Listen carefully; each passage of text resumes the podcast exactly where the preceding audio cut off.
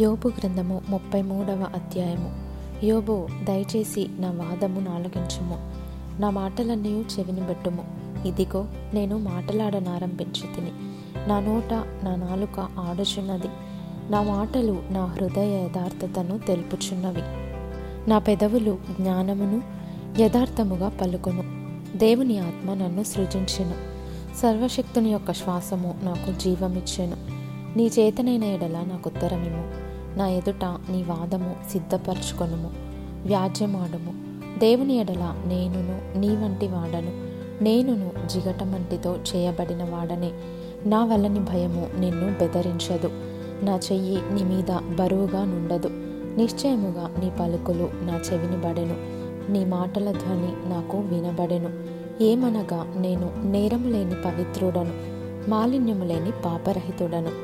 ఆయన నా మీద తప్పులు పట్టించుటకు సమయము వెదకుచున్నాడు, నన్ను తనకు పగవానిగా భావించుచున్నాడు. ఆయన నా కాళ్లను బొండలో బిగించుచున్నాడు, నా త్రోవలన్నిటినీ కనిపెట్టుచున్నాడని నీవనుచున్నావు. ఈ విషయంలో నీవు న్యాయము కనిపెట్టలేదు, నేను నీకు ప్రత్యుత్తరము చెప్పెదను. తన క్రియలలో దేని గూర్చియో ఆయన ప్రత్యుత్తరమియ్యడు. దేవుడు నరుల శక్తికి మించినవాడు, నీవేళ ఆయనతో పోరాడుదువు. దేవుడు ఒక్కమారే పలుకును, రెండు మారులు పలుకును, అయితే మనుషులు అది కనిపెట్టరు.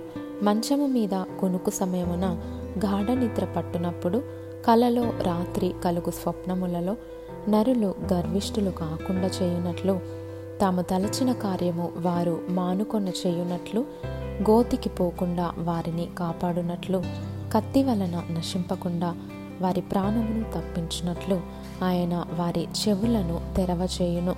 వారి కొరకు ఉపదేశము సిద్ధపరచును.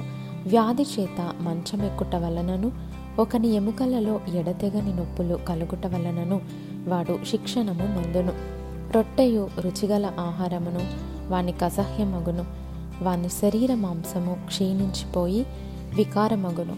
బయటికి కనబడకుండిన ఎముకలు పైకి పొడుచుకొని వచ్చును, వాడు సమాధికి సమీపించును, వాని ప్రాణము సంహారకుల యొద్దకు సమీపించును. నరులకు యుక్తమైనది ఏదో దానిని వానికి తెలియజేయుటకు వేలాది దూతలలో ఘనుడగు ఒకడు వానికి మధ్యవర్తి అయ్యుండిన ఎడల, దేవుడు వానియందు కరుణ చూపి పాతాళంలోనికి దిగి వెళ్లకుండా వానిని విడిపించును. ప్రాయశ్చిత్తము నాకు దొరికెనని సెలవిచ్చును. అప్పుడు వాని మాంసము బాలుర మాంసము కన్నా ఆరోగ్యముగా నుండును, వానికి తన చిన్ననాటి స్థితి తిరిగి కలుగును. వాడు దేవుని బతిమాలు కొనిన ఎడల ఆయన వానిని కటాక్షించును, కావున వాడు ఆయన ముఖము చూచి సంతోషించును. ఈలాగున నిర్దోషత్వము ఆయన నరునికి దయచేయును.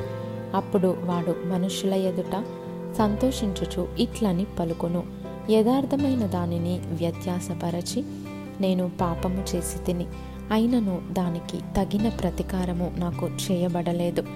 కూపములోనికి దిగిపోకుండా నా ప్రాణమును ఆయన విమోచించి ఉన్నాడు, నా జీవము వెలుగును చూచుచున్నది. ఆలోచించుము, నరులు సజీవులకుండు వెలుగు చేత వెలిగింపబడునట్లు కూపములో నుండి వారిని మరల రప్పింపవలెనని మానవుల కొరకు 2 సార్లు 3 సార్లు ఈ క్రియలన్నిటినీ దేవుడు చేయువాడై ఉన్నాడు. యోబు, చెవిని పెట్టుము, నా మాట ఆలకింపుము, మౌనముగా నుండుము, నేను మాటలాడేదను. చెప్పవలసిన మాట ఏదైనా నీకున్న ఎడల నాతో ప్రత్యుత్తరము చెప్పుము, మాటలాడుము. నీవు నీతిమంతుడవని స్థాపింపగోరుచున్నాను.